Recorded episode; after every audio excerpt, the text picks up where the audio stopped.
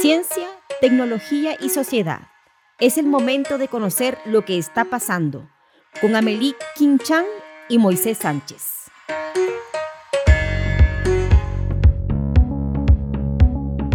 Hola a todas y todos, ¿cómo están? Siempre es un gusto encontrarnos en este espacio. El podcast Está Pasando. Hoy nos acompaña Héctor Velázquez para hablar de transhumanismo. Héctor actualmente es director del Centro Sociedad Tecnológica y Futuro Humano de la Universidad Mayor en Chile. Es doctor en filosofía por la Universidad de Navarra y en estas últimas décadas ha ejercido como profesor de filosofía de la ciencia y filosofía de la naturaleza, con una especial atención en la antropología de la tecnología, el diálogo entre ciencia, filosofía y religión y los impactos éticos, antropológicos y sociales de los desarrollos científicos y tecnológicos. Héctor fue o ha sido conferencista y profesor invitado en distintas universidades del mundo y es autor de múltiples publicaciones y libros. Su último libro, de hecho, se titula ¿Qué es el transhumanismo? Y para eso lo hemos invitado porque queremos entender mejor cuál es ese concepto, qué implica, qué significa para nosotros como seres humanos, para el futuro de nuestra eh, humanidad. Y en este libro, Héctor justamente realiza una descripción global del origen de las modalidades y de los contextos del transhumanismo. Así que muy bienvenido, Héctor. Muchas gracias, Amelie. Muchas gracias, eh, Moisés, también por la invitación y el espacio para estar con ustedes. Muchas gracias, Héctor. Bienvenido. Eh, yo soy Moisés Sánchez, eh, conductor del programa junto a Amelie. Eh, para empezar, una pregunta que cuando eh, pensamos en esta conversación contigo nos surgió de inmediato. ¿Cómo podemos pensar el futuro teniendo presente esta fusión entre la infotecnología y la biotecnología, que eh, hace que los escenarios sean bastante más, tal vez, imprevisibles? ¿Qué es lo que se viene? ¿Qué está pasando y qué es lo que viene? Bueno, es una pregunta, eh, Moisés, muy pertinente, sobre todo por la dinámica con la que nos movemos hoy, que parece ser que tenemos una prisa todos por dejar atrás el presente y estar recibiendo lo que nos viene o estar yendo hacia el futuro. Es muy pertinente esa pregunta. A ver, hay quizás dos cosas importantes que diría yo ahí. Una eh, es que el futuro no existe. No existe. Entonces, eh, a veces se nos hace pensar que el futuro nos está aguardando, está esperando por nosotros, es una especie de eh, destino que si no coges el tren correcto no te lleva hacia él, se te va la oportunidad de ir hacia allá. Y, y eso desvirtúa un poco nuestra realidad presente, porque como el futuro no existe, el futuro hay que construirlo. ¿Y qué va a haber después? No sabemos a ciencia cierta qué va a haber en el futuro y hacia dónde nos va a llevar la tecnología. Hay ciertas tendencias, hay ciertas, eh, eh, pues de alguna manera, índices, indicaciones de hacia dónde van los desarrollos. Pero muchas veces los desarrollos tecnológicos no llegan a ser eh, impactos de, de global importancia, porque muchos de ellos se quedan simplemente en experimentos, eh, en iniciativas, en buenas ideas, y otros que no se esperaban son los que al final acaban siendo protagonistas. Entonces, una primera idea sería esa.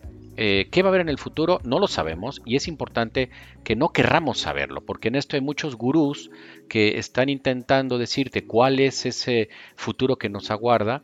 Y, y en realidad mete unas presiones y unos estreses que quizá no debía ocurrir. Eh, respecto a eso, fíjate que eh, esta idea de futuro, una especie de destino que está esperándonos, es una idea de, de, del tiempo lineal, ¿no? Como si el tiempo fuera progresivo hacia adelante y donde siempre cambiar es mejor, eh, donde el que se queda y se estanca se equivoca. Y eso no necesariamente, repito, tendría que ser así. En las culturas precolombinas de Sudamérica, es muy particular esto, hay pueblos eh, de las culturas precolombinas acá en Sudamérica que, que visualizan el futuro a nuestras espaldas, es decir, el futuro está detrás porque no existe, entonces nadie lo ve, y hacia adelante ven el pasado, porque el pasado sí lo tienes enfrente, sabes de dónde vienes, qué tuviste que hacer, qué tuviste que pasar para construir la persona que eres, para pasar los desafíos que tuviste que enfrentar y qué es lo que te tiene aquí. Entonces, nada más es una como apunte para decir, a ver, ¿qué va a venir en el futuro? No lo sabemos ciencia cierta. Hay algunas cuestiones que pudieran eh, quedarse, otras no. Y hablando de tendencias, eh, sí podemos decir que hay unas ciertas tendencias. Ahora, si eso va a fraguar del todo o no, eso tenemos que esperar un poco. Pero, ¿qué tendencia hay? Hay una tendencia que Quizá mmm, tiene ciertas eh, características de irreversibles, pero bueno, en esto creo que no está nada dicho, que es la tecnologización o la automatización robotizada de todos los fenómenos involucrados con el ser humano. El comercio, la educación, la interacción humana, eh, la, mmm, la producción industrial, eh, la comunicación de información. O sea, todo esto está, de alguna medida, atravesado por una tendencia a ser automatizado de manera robótica, es decir, donde el ser humano no tiene un protagonismo fundamental, sobre todo porque su capacidad de eh, gestionar información, de recibir información, de guardar información y de comunicarla, pues es completamente rebasada por la inteligencia artificial. Y, y, y si la inteligencia artificial hoy puede hacer eso por nosotros, eso va a ser una tendencia creciente. Entonces vamos a ver seguramente la tendencia, si se mantiene seguramente en los siguientes años, vamos a ver un mundo del trabajo, un mundo del comercio, un mundo de la diversión, un mundo de la educación, donde cada vez esté eh, la tecnologización presente, la automatización, la robotización, más que el papel de los seres humanos involucrados. Es decir, justamente ahí te, te, te, nos interesa conversar un poquito más, como cuál es el rol del ser humano. Hay algunas tendencias que dicen eh, que la inteligencia artificial va a superar con creces la capacidad humana de tomar decisiones y por lo tanto el rol del ser humano va a ser secundario en esa sociedad. Pero también es cierto de que eh, hay otros que dicen que esa fusión entre el ser humano y la tecnología es una fuente de oportunidades y ahí surge esto del transhumanismo. ¿Es el transhumanismo el camino? A ver, respecto al primer comentario, eh, es verdad, hay un reto importante que nos obliga a aclararnos qué nos toca, cuál es el espacio que tenemos nosotros, ¿no? Porque si nuestra capacidad, decía yo, de eh, gestionar, de procesar, de eh, adquirir, de guardar o comunicar información ha sido absolutamente rebasada por inteligencia artificial, bueno, es un reto, es un desafío que nos preguntemos entonces cuál es el espacio que nos toca. Hay disciplinas que van a ser impactadas fuertemente en esto. En el futuro se dice, repito, una tendencia, no sé si se vaya a quedar esto, pero eh, creo que hay elementos para pensar que de alguna manera el mundo del derecho, el mundo de la medicina, el mundo de aquellos espacios donde el ser humano era como indispensable, un médico para hacer un diagnóstico, un abogado para hacer eh, un, un argumento en, la, en el litigio, o un juez para determinar si alguien es culpable o no, eso es muy probable que sea sustituido por eh, inteligencia artificial, porque nosotros podemos meter una serie de datos eh, de la Eh, biometría, de cómo nos miden los signos vitales, y nos puede generar un buen sistema cuál es eh, el diagnóstico y cuál es la medicación que hay que recibir. Es más, hay algo, una variante en la medicina que ahora mismo es muy cara, es muy difícil que sea global, pero que los desarrollos se están haciendo importantes por esa línea, que se llama la medicina de precisión, eh, que lo que hace es rastrear tu genoma, que es diferente al de Amelie, es diferente al mío, es diferente al de cualquiera de los que nos están escuchando, y que genera que nosotros absorbamos o procesamos diferentes medicamentos de manera diversa.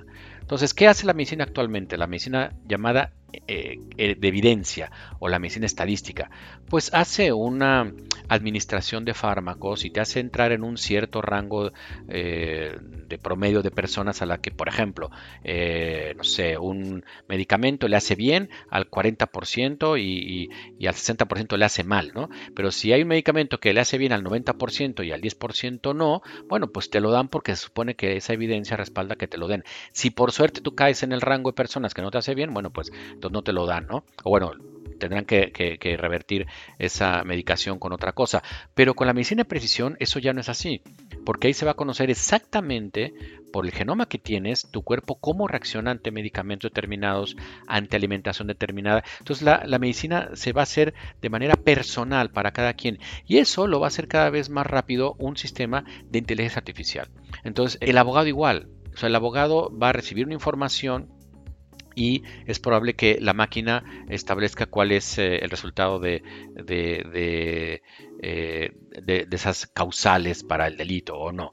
Entonces, en ese tenor de cosas, es verdad, como tú decías, y, y, y termino aquí este comentario, eh, que el transhumanismo está metido en esta dinámica donde las biotecnologías se aparecen como herramientas para mejorar nuestras capacidades, para intervenir sobre ellas y para no acostumbrarnos resignadamente, según argumentan los transhumanistas, no acostumbrarnos resignadamente a las condiciones que la evolución nos ha generado a lo largo de dos millones de años, ¿no? Entonces, eh, es un poco esa idea, en efecto, en ese tenor de avance tecnológico es donde se ubica el transhumanismo. Eh, Héctor, y eh, tal vez rescatando ese comentario que decías de... de que esta visión de la tecnología y el desarrollo científico tiene que ver con la forma en que como sociedad enfrentamos el progreso, un progreso permanente, lineal, en ascenso. De alguna forma, las visiones transhumanistas nos siguen un poco ese sendero al afirmar, en términos generales, de que la tecnología es una forma de mejorar las capacidades humanas y en el fondo es un bien para la sociedad. Hay un, ¿cómo podrías categorizar eso, tal vez en un par de frases cortitas? ¿Mm? Sí, eh, mira, es interesante esta cuestión. En efecto, el transhumanismo está montado en el carro de que el progreso siempre eh, está unido a, al avance tecnológico, cosa que en los años ochenta, setenta se puso, eh, al final de la Guerra Fría se puso como muy entre, entredicho, sobre todo fue el siglo veinte fue un siglo donde la tecnología nos generó Eh, armas de destrucción masiva y generó una desconfianza acerca de si la tecnología realmente era para bien siempre o no. Pero en ese contexto el transhumanismo apareció como una especie de advertencia. No, no, la tecnología sí sirve para mejorar al ser humano, sí sirve para darnos mejores condiciones, porque miren, podemos intervenir biotecnológicamente para que el ser humano conozca mejor, envejezca menos, incluso eh, no se enferme, y hasta sueña con no morir, o que tenga un mejor metabolismo, o escuche un rango mayor de sonidos. Es decir, una serie de exploraciones de capacidades mejoradas que antes eran impensables, y en ese sentido el, el progreso tecnológico pues como que vino por un segundo aire, ¿no? Bueno, estábamos muy criticados porque habíamos generado la posibilidad de destruir al planeta muchas veces mediante una conflagración atómica, y resulta que ahora la biotecnología nos dice, cuidado, o sea, sí podemos generar una nueva situación eh, para el ser humano que, que venga por el lado de la biotecnología. Es un poco, eh, en efecto, una esperanza que la biotecnología ha explotado últimamente, ¿no? Héctor, con respecto justamente a lo que mencionabas al inicio de que no podemos conocer el, el futuro, no, y quizás no nos conviene en realidad y hay que volver un poquito a, a mirar las realidades presentes. Nuestras realidades hoy incluyen eh, algo muy importante en nuestras relaciones eh, sociales, que es la, el, las desigualdades, ¿no? Y yo te qui- quisiera llevar a este asunto de transhumanismo y desigualdad, porque una parte de la discusión tiene que ver con que eventualmente la posibilidad de modificar nuestros cuerpos o na- nuestras capacidades cognitivas gracias a la tecnología no sería una posibilidad para todos y todas, al menos hasta el momento. Hay algunas empresas que ya están metidas en estos asuntos de transhumanismo, pero los costos son extremadamente altos y por lo que vemos esto podría exacerbar desigualdad. Me gustaría saber un poco cómo ¿Cómo analizas el problema y cómo lo ves también desde lo filosófico? Así es, Amelie. Eh, es una de las grandes objeciones que ha recibido el transhumanismo desde el inicio de su propuesta. Eh, autores de diferente rango, eh, opciones ideológicas muy diversas, han insistido sobre esto, han coincidido en esto, que es el riesgo de las nuevas desigualdades. Porque en un primer momento, como tú bien dices, eh, el acceso a estas tecnologías sería solamente reservado para aquellos que tienen eh, relación con los grandes corporativos tecnológicos, o que pueden entrar dentro de ese alcance, un poco como lo vemos hoy, eh, quién puede tener acceso a los mejores avances en telefonía, por ejemplo, ¿no? El, el celular más caro, pues obviamente eh, ciertos sectores de la población o otros más aspiracionistas que empeñan hasta su alma para tener este acceso, pero de alguna manera con un costo social importante. Eso puede pasar, eh, como bien dices, con los avances mmm, biotecnológicos que hagan que el ser humano tenga mejoras en sus capacidades, que sea solamente para el segmento que tenga acceso económico y social a ello. Pero supongamos que esto se hace global y supongamos que se hace mmm, de manera de acceso eh, generalizado y que no solamente para los acomodados puede tener eh, esta opción. Vamos a suponer eso.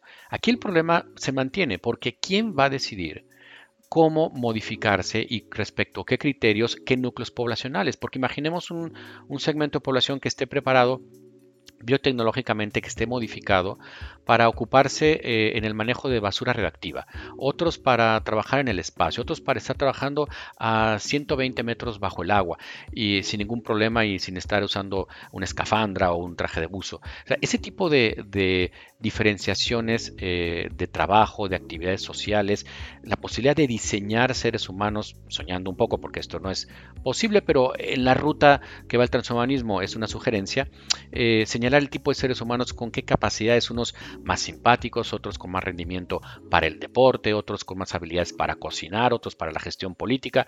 ¿Quién va a decidir con qué criterios y desde qué escritorio cómo vamos a dividir a la sociedad? Esto es un, un riesgo que sigue latente, aunque no fuera una tecnología accesible solamente para acomodados. Es una tecnología que de alguna manera, ante la incertidumbre de qué puede ocurrir, requiere criterios. Siempre en un mundo que está metido en la incertidumbre, lo que deben mediar son los criterios. ¿Sí? ¿Cuál es la guía que vamos a tomar para eh, movernos en la incertidumbre?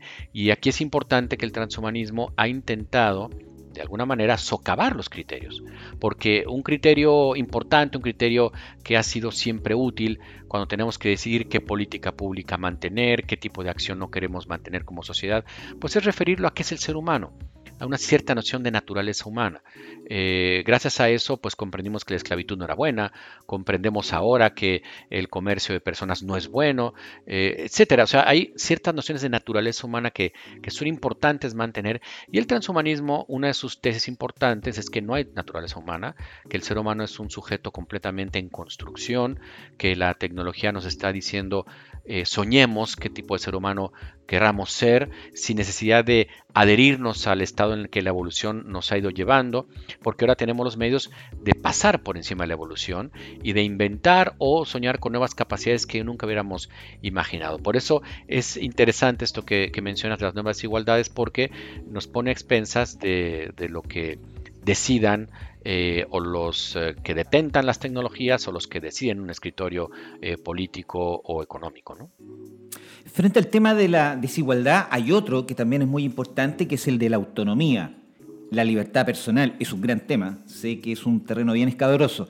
Eh, si al final del día existiera una amplia disponibilidad de estas tecnologías, modificaciones corporales, cyborg, como le llaman en algunos círculos, eh, ¿hasta qué punto esas tecnologías no condicionarían nuestras propias decisiones? Es decir, ¿hasta qué punto, si es que uso un chip cerebral o algún dispositivo biotecnológico, puedo excusarme ante la sociedad de ser responsable por ciertos actos, ante el derecho, ante eh, situaciones familiares? ¿Cómo funcionaría eso? Sí, es muy, muy importante eh, este cuestionamiento, porque eh, aquí hay como, como dos escenarios, ¿no? Uno donde eh, la tecnología o la biotecnología estuviera usada para detonar, para gatillar determinadas acciones, ¿no? Que la biotecnología nos haga eh, ser más empáticos, nos haga eh, ser más cercanos, más veraces, que mintiéramos menos, que fuéramos más transparentes, eh, que tuviéramos más capacidad de enganchar, de, de, de relacionarnos con la gente. Es decir, acciones que, que se generarían por una intervención directa de la biotecnología, como hoy en día ocurre con ciertos fármacos que son capaces de eh, generar estados de ánimo eh, más eufóricos, O, o más apagados según se requiera. Eh, bueno, eso es un punto de vista de qué ocurriría si la biotecnología es la que detona. Pero hay otro campo donde también la biotecnología no necesariamente se ocupa de eso, sino de vigilar, de observar, de eh, estar al tanto de cómo te vas comportando para tomar decisiones. Si ustedes recuerdan, en la película Minority Report, ahí se planteaba cómo eh, actuar ante un sujeto que se sabe que va a cometer un delito antes de que lo cometa. La policía del precrimen, que le llamaban. Exactamente, la noción sí. prerromana de, de la presunción de inocencia está pero absolutamente desterrada. O sea, este señor no es culpable hasta que se muestre lo contrario, no, es, es sospechosamente culpable, lo que hay que hacer es intervenir antes de que haga la acción. Bueno, ese sistema de vigilancia también podría ser posiblemente las intervenciones biotecnológicas que, que están hechas para leer la, la operación cerebral, eh, sus reacciones, sus estímulos, y que de alguna manera prevea cómo te vas a comportar. Entonces, son dos riesgos para la libertad. Tanto la libertad que prácticamente no existiría porque no te reconocerías tú como el agente causante de tu acción, el sujeto que va generando las actividades que, que nosotros vemos como nuestras, ¿no? Porque sería una intervención de un, de un fármaco o de un agente biotecnológico miniaturizado que eh, va generando tus reacciones, va haciendo que tú actúes como supuestamente si fueras tú, pero en realidad provocado por esta intervención biotecnológica, o bien porque no serías libre, dado que esta observación eh, biotecnológica estaría, intentaría deducir, inferir eh, cómo vas a actuar, ¿no? Y entonces, en consecuencia, eh, pues in, actuar antes de que actúes, ¿no? Si se permite la expresión, como en Minority Report. Entonces, son dos graves riesgos eh, hacia la libertad humana. Una libertad que en ambos casos no nada más consiste en poder elegir entre opciones. A veces esa es una noción, hombre, más popular de la libertad, ¿no? Que se llama libre albedrío, que es la capacidad entre elegir opciones. En ambos casos, si la biotecnología genera nuestras acciones o las observa y las vigila, no se está vulnerando esa, esa posibilidad, porque tú puedes estar eh, eligiendo entre opciones. Una noción de libertad un poquito más profunda, no nada más como capacidad de elegir entre opciones, sino de, de ser, de reconocerte como el generador, el causante primero de tus decisiones. Esa sí que parecería estar eh, amenazada, por decirlo eh, fuertemente, por la intervención biotecnológica. Por eso es un riesgo que eh, genera una fuerte, debería generar una fuerte reflexión eh, sobre los límites y alcances de la implementación biotecnológica. Al final, el transhumanismo eh, hoy por hoy eh, está generando expectativas, porque te hace tres grandes promesas, ¿no? Te dice, si tú implementas la biotecnología, vamos a tener la posibilidad de hacer una superinteligencia, que el ser humano tenga una capacidad intelectual Sin, sin precedentes, que sea capaz de llegar a una super felicidad y que sea capaz de llegar a una super inmor- o una inmortalidad. Entonces, una superinteligencia, una inmortalidad y una super felicidad, bueno, es un estado que, en el que no conocemos hoy en día. Entonces, con eso juega el transhumanismo. ¿Por qué no explorar la conformación de un nuevo sujeto? Si no lo exploramos hoy, estamos afectando a las generaciones del futuro. Lo que hay que hacer es trabajar por implementar este cambio para que las generaciones del futuro vean qué diferente ser humano puedan llegar a ser. Si no lo hacemos, dicen ellos, será por una especie de egoísmo, de mantener las situaciones como estamos. Es decir, si yo soy vulnerable, si yo me enfermo, si yo me canso, que también el del futuro se enferme, que también el del futuro se canse, cuando en realidad, dice el transhumanista, en realidad tendríamos que hacer las cosas de modo que generemos al nuevo ser humano eh, del futuro con nuevas características, ¿no? Héctor, te escucho y me pregunto, eh, es una pregunta para ti, ¿por qué el ser humano quiere ser super todo? Eh, ¿Cuál es la, desde, desde tu visión filosófica, desde la filosofía, qué es, qué es nuestra motivación como ser humano para ser eh, super todo, super humanos, super inteligentes, super felices, super eternos, etcétera? Claro. Mira, yo creo que, eh, a ver, eh, ahí creo que puede haber un equívoco en la propuesta transhumanista que nos hace reflexionar de que estamos confundiendo dos, dos nociones o dos conceptos. Una cosa es la perfección o el perfeccionamiento y otra cosa es la mejora o el mejoramiento, ¿no? Eh, el enhancement que, que se llama. Eh, porque la mejora es eh, llevar un estado de cosas a partir de un cierto límite, un cierto tope, hacia otro. Y para eso tienes que poder medir, medir el estado actual de ese estado de cosas para que puedas establecer hacia qué estado plus llevarlo, ¿no? Si alcanzas a ver a cierta distancia, pues se te mide tu capacidad eh, de visión y los anteojos que uses o lentes eh, de contacto, etcétera, te van a llevar a ver un cuarenta, un noventa, un cien por ciento más o un treinta por ciento más. O sea, ahí hay una capacidad medible que se puede superar. Igual en la capacidad de levantar un objeto pesado, la capacidad de correr. Eh, se, hoy en día se corren cien metros, eh, eh, la distancia de cien metros sin, sin obstáculos en las Olimpiadas en menos de nueve segundos. Hace cuarenta años no se podía bajar de once. Bueno, se podrán bajar a siete segundos. Es muy improbable, pero se puede intentar porque hay una medición de cuál es el límite y cuál es el estado al cual se puede tender para sobrepasarlo. Esa es la mejora. La mejora es una realidad medible que se quiere sobrepasar hacia un estado también medible. En el caso del ser humano, se ha confundido mejora con perfección.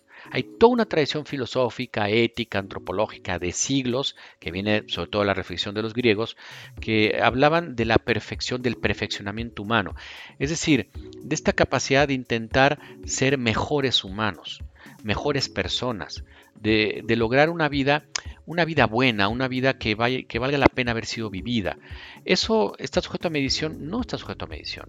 Está sujeto a diálogo, está sujeto a, a, a una especie de, eh, de compartir cómo ves tú el perfeccionamiento, cómo lo veo yo, para mí qué será perfeccionamiento, quizá eh, ser más capaz de empatía, para otros será eh, ser más capacidad, tener más capacidad de comprender al otro, ponerte en los zapatos del otro, para otros será otra cosa, pero eh, quizá tenemos intuitivamente la idea de que todos los seres humanos merecemos tener enfrente la mejor versión del otro y que el otro, de alguna manera, eh, tiene el derecho de recibir nuestra mejor versión. Y eso no es medible, no hay un estándar que diga, tengo, estoy en el grado cuatro de mejor ser humano y quiero ir hacia el cinco. El transhumanismo convierte la noción de perfección en noción de mejora. Y entonces vende la idea de que la manera de ser mejor persona es estar más modificado. El más modificado, el mejor modificado será la mejor persona. Por lo tanto, serás feliz en la medida que involucres el mejoramiento biotecnológico. Pero no necesariamente es así. No porque seas el más mejorado, el, el, el que tiene más mejoras biotecnológicas, va a ser más feliz. No por ver más, no por escuchar más, no por vivir más o no morir, va a ser más feliz. Entonces hay una confusión ahí entre bienestar, felicidad, perfección, eh, mejora, que ha estado estresando las últimas generaciones, donde se ha pensado que para ser ser humano hay que ser un superhumano. Y como eso no lo pueden eh, alcanzar todos, porque no todos alcanzamos cierto rango medible en ese grado de mejora, entonces eh, se convierte en una especie de aspiración, un, como decía Sartre, una, una especie de aspiración inútil, ¿no? Un, una intención inútil, porque al final es como tener hambre sin que haya alimento. O sea, no lo vas a alcanzar, entonces la vida se vuelve un sinsentido, se vuelve estresadamente una carrera donde uno siempre va a ir adelante y, y yo no me veo como eh, con posibilidades de alcanzarlos, y eso genera la visión de, bueno, pues si, si yo no puedo ser, ser superhumano, entonces soy un ser humano de segunda, ¿no? De tercera, y... Y eso es muy difícil de resolver en términos sociales, en términos claro. políticos e incluso económicos, ¿no? Volvemos al tema de la desigualdad, finalmente, y de, de esta idea de seres inferiores, seres superiores, que es muy peligrosa. Súper interesante tu distinción entre mejora y perfeccionamiento, y además muy interesante porque cuando tú nos dices esa idea de yo eh, o, o considerar que eh, la otra persona merece la, la mejor versión de uno al frente, es muy interesante porque yo el transhumanismo lo, a veces lo entiendo desde más bien el individualismo eh, versus lo colectivo, versus el bien común. Y te quiero llevar a esta conversación porque hoy hay algunas empresas y algunas personas con muchos recursos que están entrando a este campo desde el sector privado eh, y por lo que yo estoy entendiendo y quiero tener tu punto de vista, esto no está necesariamente eh, motivado por una eh, necesidad de atender al bien común, sino más bien con una carrera de poder eh, avanzar más rápido que el otro y eventualmente llegar a mejores resultados que otras empresas u otros seres antes, eh, antes de, al final, ser, ser el primero en la carrera. Entonces hay una tensión aquí entre lo colectivo y lo individual. ¿Cómo ves tú justamente esta tensión, además considerando que estamos hablando del sector privado donde eh, no hay una regulación, no hay un control como eh, eh, existe en el espacio público? Sí, mira, eh, a veces se dice que eh, en el mundo del espacio público, el mundo de la administración pública, el mundo de lo público, eh, todo está prohibido excepto lo que esté permitido, ¿no? La regulación está siempre por encima. Y el mundo privado, todo está permitido excepto lo que esté prohibido. Son dos dinámicas que nos hacen pensar que el mundo privado es el mundo de la competencia, el mundo de la, de la competitividad, el mundo de, de los eh, primeros lugares que no son para todos y los demás se van a quedar atrás. Entonces es un mundo, como bien decías, que se avisora como muy estresante, ¿no?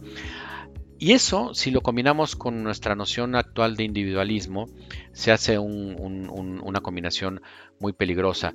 Eh, mira, llevamos eh, quizá doscientos cincuenta años de una cultura que cuando salió de, de una sensación de ser eh, súbdito a una realidad de ser ciudadano, se dio cuenta que eh, ya podía tomar sobre sí, que el ser humano como ciudadano era responsable de su propia conducta, era el único, el único responsable de su actuar, y entonces eh, en ese ser responsable de su actuar y en ese estímulo de no ser un súbdito que está a expensas de lo que diga el gobernante, sino ser un ciudadano, curiosamente la amenaza y el estorbo es el otro.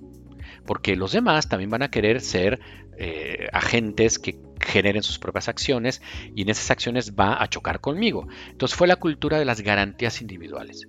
Y esa cultura de garantías individuales generó que tu presencia es una amenaza para mí, mi presencia es una amenaza para ti. Este dicho que se ha convertido como en una especie de mantra de la li- mi libertad termina donde empieza la tuya.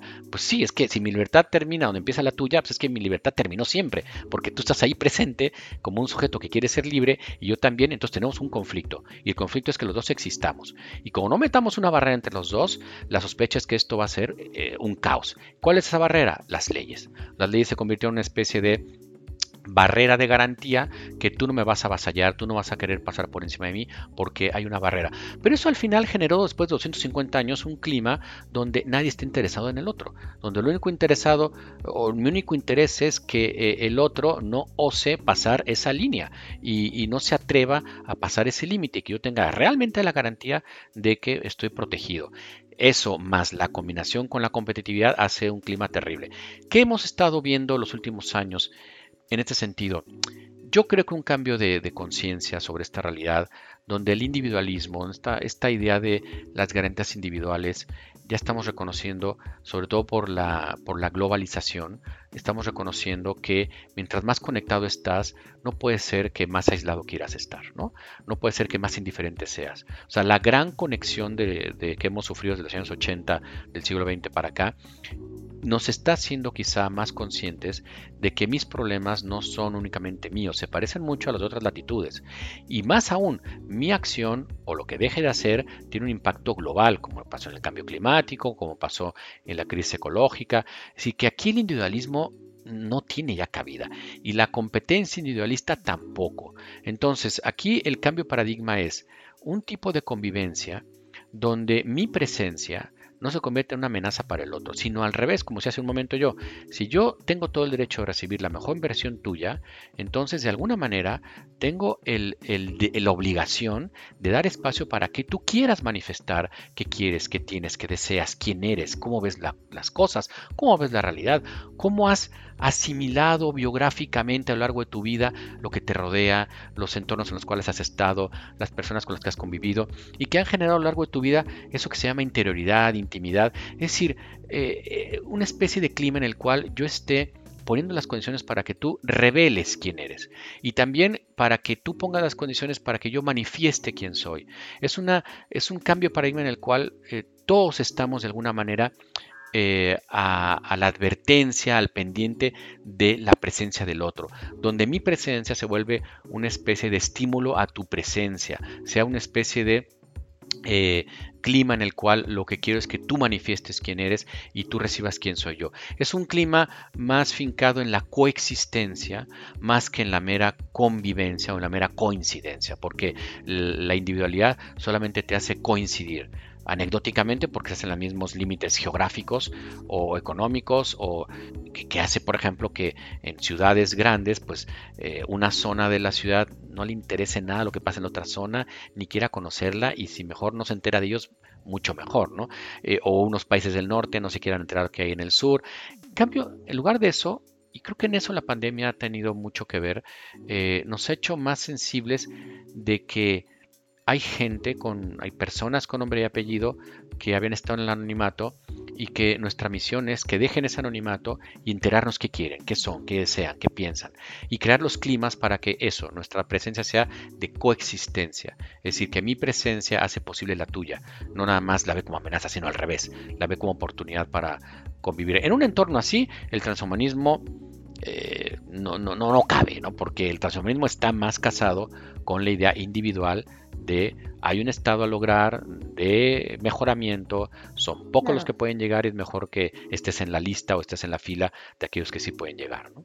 Es interesante como justamente esta conversación en torno al transhumanismo nos lleva a hablar sobre, entre comillas, ser más humanos o volver a lo humano, como a veces uno escucha, y quizás es una expresión un poco caricaturesca, pero nos hace interrogar un poco sobre nuestra propia esencia y qué es lo que queremos, no solo de nosotros mismos como individuos, sino como sociedades y como colectivos. Voy a cerrar con una pregunta que te, que te hubiésemos podido hacer completamente al inicio, pero que creo que es interesante para terminar. Eh, ¿Por qué el transhumanismo, Héctor? Porque es un tema muy específico y muy de futuro, aunque no queramos conocer el futuro. Eh, ¿Por qué el transhumanismo? Mira, a ver, yo creo que tiene que ver con que inicialmente fue eh, una iniciativa... Eh, muy de nicho, ¿no? Una iniciativa muy de biotecnólogos eh, en la esfera de, de las exploraciones que se hacen en empresas como Google, como eh, de, de, de, de grandes biotecnólogos que no pasaban al gran público. Eh, yo la primera vez que escribí algo de transhumanismo fue en el año dos mil, dos mil, o sea, hace muchos años. Esto no se conocía, nadie hablaba de esto.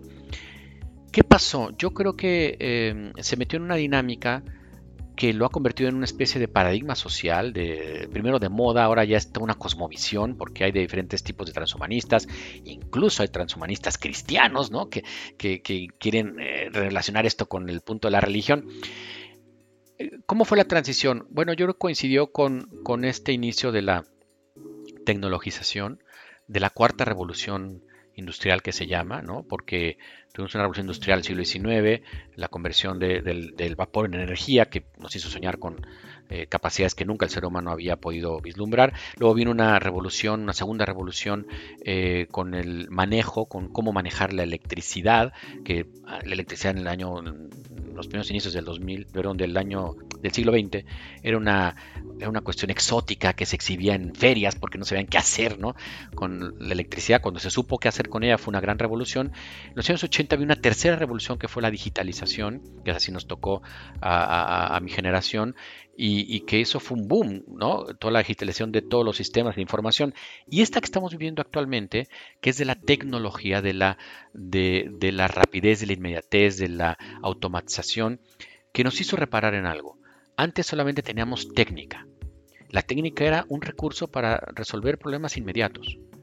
Y, y nos encontramos con elementos que ahora se llaman tecnología, que son para resolver problemas a largo plazo o a mediano plazo. No necesidades inmediatas, sino incluso problemas que aún no existen. Entonces eh, nos hace soñar, nos hace vislumbrar, proyectar hacia adelante. Entonces en ese tenor, en, ese, en esa transformación de la cuarta revolución eh, tecnológica, eh, del cambio de técnica en tecnología, fue que el transhumanismo apareció como un, una idea que prendió rápidamente en los, en los grandes públicos, pero sobre todo eh, en los grandes inversionistas. Hay muchos millones de dólares metidos en iniciativas transhumanistas, de interfaces hombre-máquina, eh, de tecnologías para leer la actividad cerebral, para poder leer los, los pensamientos.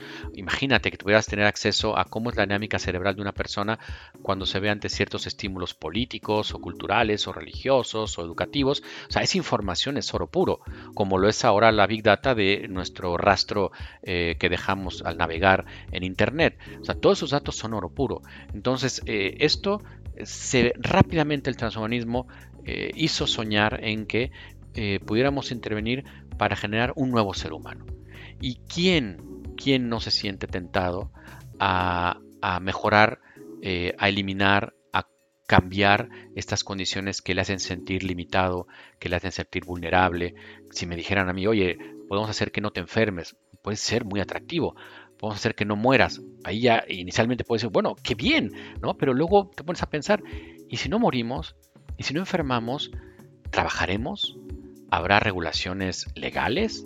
¿Habrá regulaciones éticas? Pues porque hoy en día tienes que detenerte ante una luz roja en el semáforo, pues porque sabes que si no hay un grave riesgo de que te, tú salgas herido o hieras a alguien. Pero si no vas a enfermar y no vas a morir, pues ¿cuál sería el problema de pasar por encima del otro? Si lo puedes, no, no vas a poder matarlo. Entonces, ¿cuál sería eh, la razón para tener reglas de conducta o reglas de convivencia?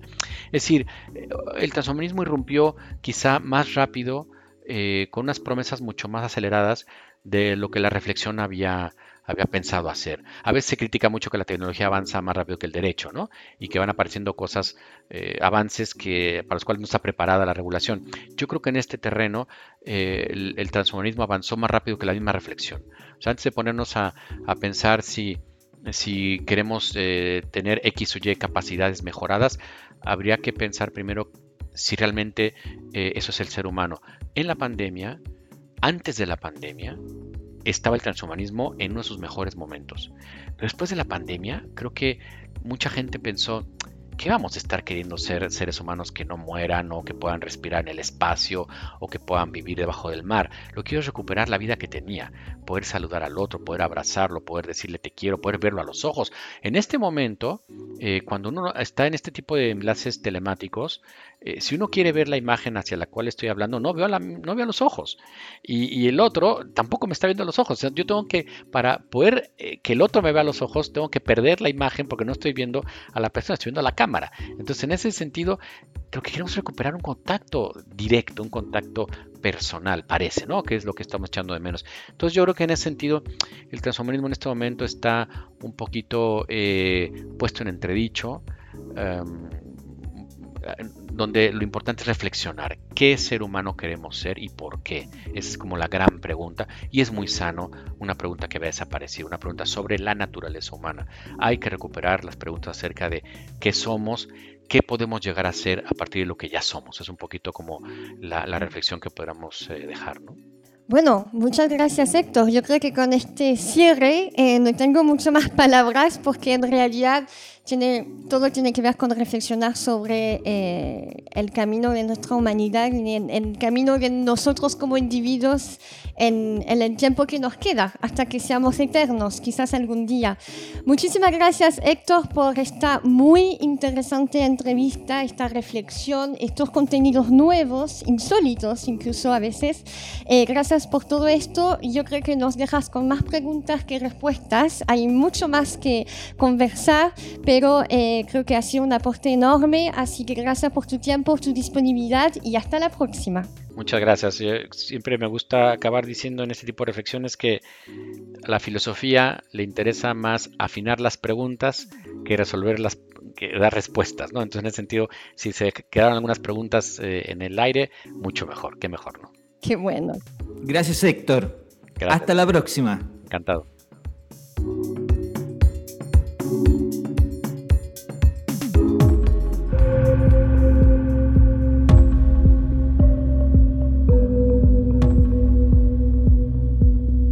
El diecinueve de abril de dos mil quince fue activada Sofía, la primera inteligencia artificial con dominio de expresiones faciales. Inspirada en la actriz Audrey Hepburn, Sofía es capaz de imitar los gestos de sus interlocutores humanos. Además, está calificada para contestar preguntas y mantener conversaciones sencillas sobre temas predeterminados y triviales. Puede comentar sobre el clima, por ejemplo. Desarrollada por la misma compañía a cargo de la tecnología para el reconocimiento de voz de Google, Sofía ha sido diseñada con la capacidad de aprendizaje. Su software de inteligencia artificial analiza conversaciones y extrae datos que le permiten mejorar sus respuestas con el tiempo. Sofía ha mantenido largas charlas en programas de televisión e incluso ha bromeado con sus entrevistadores en vivo y en directo. Tal vez por esta razón respondió de esta forma en una entrevista en dos mil dieciséis. El entrevistador le solicitó, por favor, dime que no destruirás a los humanos. A lo que Sofía respondió sonriente, bien, destruiré a los humanos. Esperamos que de verdad haya sido una broma, Sofía.